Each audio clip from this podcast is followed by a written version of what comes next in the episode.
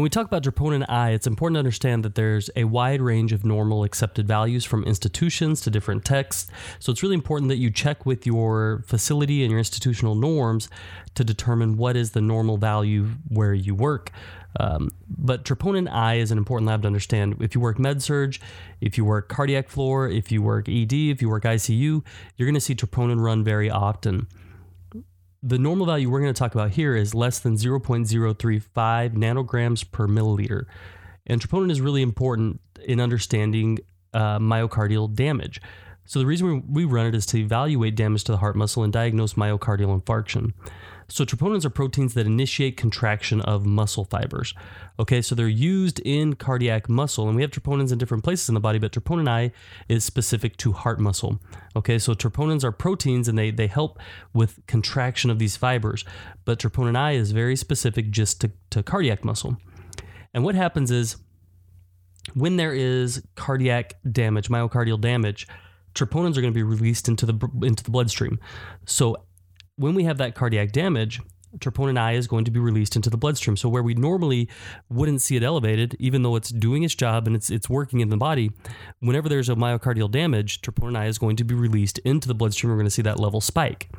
Okay, so reasons we're going to see an increase are going to be heart damage, myocardial infarction, um, and it's important to understand that when we talk about our cardiac injury profile, that's really talking about running several labs. We run our myoglobin, our CKMB, troponin, LDH and what troponin does and, and why it's so important in this um, cardiac injury profile is that it is is very specific to just the heart muscle.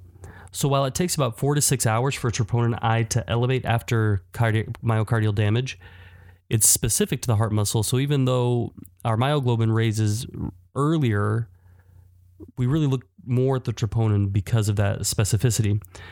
So the rise troponin I is going to elevate within about four to six hours. It's going to peak at about 18 hours, and then it's going to return to normal after one to two weeks.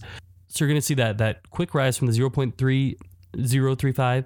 You're going to see that rise. You're going to see it peak in about uh, 18 hours, and then slowly it's going to taper off and start to return to normal in about two weeks.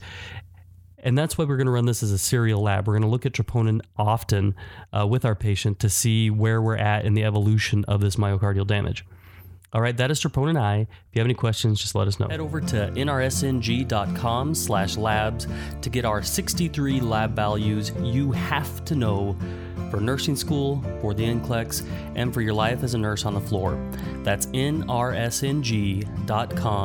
slash labs. Never feel lost on the clinical floor again. 10 minutes with this lab cheat sheet is going to help you feel comfortable, confident, and ready to hit the floor running. You guys, this is Jon Haws with the NRSNG.com Lab Values Podcast.